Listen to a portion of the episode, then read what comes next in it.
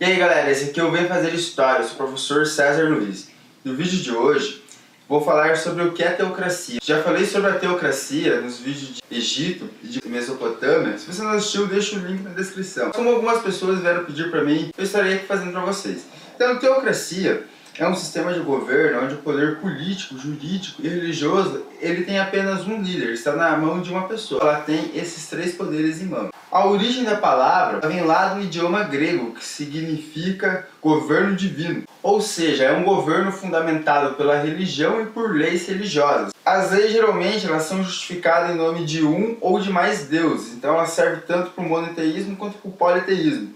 O chefe ou o líder político é visto de maneira como representante das divindades ou da divindade na Terra. Na antiguidade, por exemplo, muitos povos, até abordados aqui no canal, eles eram teocratas. Um exemplo era os egípcios. O faraó, ele era visto pelo povo egípcio como filho do deus Amon-Ra, e também como a encarnação do deus Horus. Sendo assim, era muito comum eles fazerem sacrifícios e oferendas em nome do faraó, já que o faraó era o representante dos deuses na terra. E para os egípcios, você estar de bem com o faraó representava então você estar de bem com os deuses. E na Mesopotâmia, por exemplo, o melhor exemplo é o rei Hammurabi. O rei Hammurabi, legislador do Código de Hammurabi, ele era visto como o representante dos deuses na terra e ele tinha missão, segundo ele, dada pelos próprios deuses, de ser o cumpridor da justiça, por isso que ele fez o Código de Hammurabi. Como na teocracia é muito comum a ideia de que já que os deuses ou o deus não pode governar, então eles, as pessoas, esses líderes, seriam os escolhidos para representarem os deuses na Terra.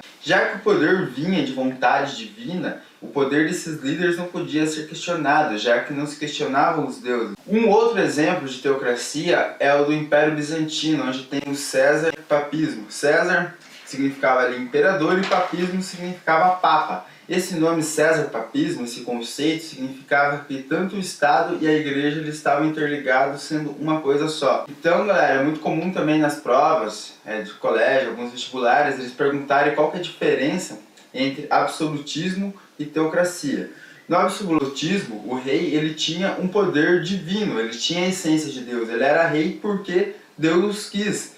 Mas a igreja era separada do Estado, ou seja, ele era só o líder político porque Deus quis, ele não tinha poder sobre a igreja. Diferente da teocracia, onde a religião e o Estado são uma coisa só. E a teocracia, ela existe até os dias de hoje. Por exemplo, existe a teocracia baseada nas leis do Alcorão. O Alcorão, para quem não sabe, é o livro sagrado dos muçulmanos e existem cerca de sete países que vivem uma teocracia, que são o Irã, a Mauritânia, o Afeganistão, o Paquistão, o Iêmen e o Sudão. E também existe a teocracia do Vaticano, onde o Papa ele é um chefe de Estado, ele é um líder político representando o Vaticano em reuniões diplomáticas pelo mundo todo e também ele é o líder da Igreja Católica, ou seja, então ele é um teocrata e ele governa ali o menor estado do mundo, que é o Vaticano, situado dentro da cidade de Roma.